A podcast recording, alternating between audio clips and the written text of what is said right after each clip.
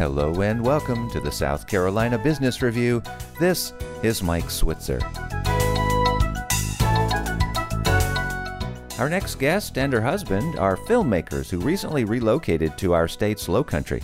Their documentary about a Native American youth art project and its role in revitalizing their language and culture has won multiple awards across the country.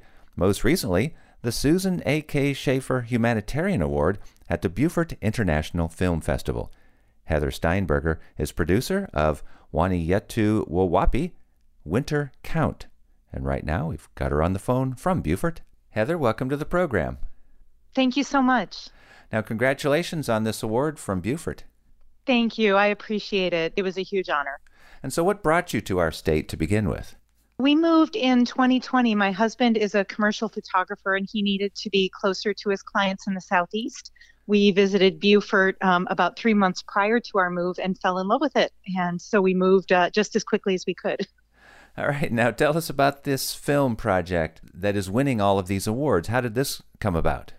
My husband and I have both been doing work with the Cheyenne River Youth Project in Eagle Butte, South Dakota for about oh gosh, I think our first visit there was probably 20 years ago. Um, but we've been working with them more closely since about 2006, 2007 in a variety of capacities. In 2015, the Youth Project started an invitational graffiti jam called Red Can.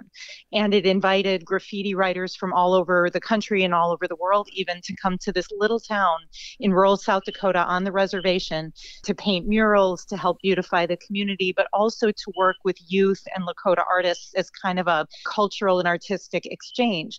And so we would go out there every year for Red Can and we would help, you know, provide some film support and photo support and things like that.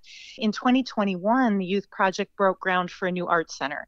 And as we were talking about that project with them, we thought, you know, this would be a really great story for people to learn um, how this little Native and woman led nonprofit in the middle of rural South Dakota, which is probably about an hour and a half to two hours from the nearest major city. It's it's really a very remote location. How this kind of became ground zero for an exploration of the transformative power of art, the role of art in healing in Native communities, how it's bringing so many different people together.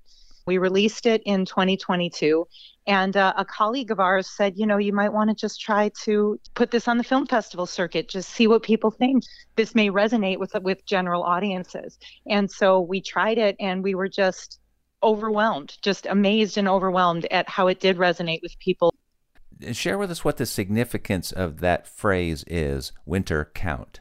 Waniyetu Wowapi winter count is how the Lakota people recorded their history visually. The winter count is a period um, from winter snow to winter snow for you know a year's time, and they would record on buffalo hides, things like that. It kind of looks like a large circle with rings, and there's imagery in that.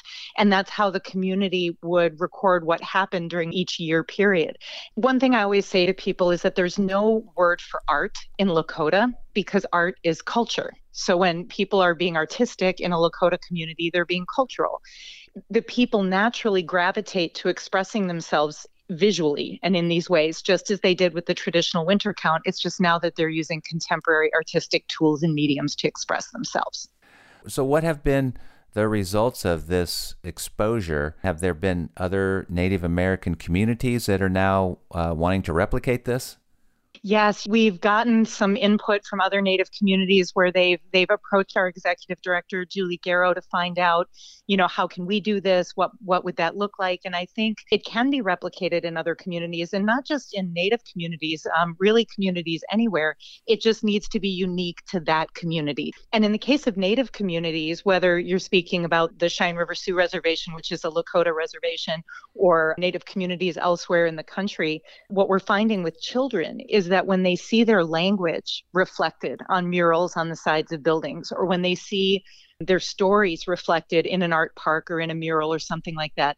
We use the word healing a lot, but it is very healing because for so many years, for generations in Native communities, they were not allowed to practice their sacred life ways. They weren't allowed to use their language. So bringing that back into those public spaces is um, tremendously important for people, and it really is a celebration.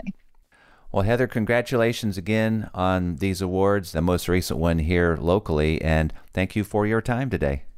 Thank you so much. I appreciate it. Heather Steinberger is producer of Waniyetu Wowapi Winter Count, an award winning film shown recently at the Beaufort International Film Festival. We will have a link to the film posted at our webpage so you can watch it. That address is southcarolinapublicradio.org. With the South Carolina Business Review, this is Mike Switzer.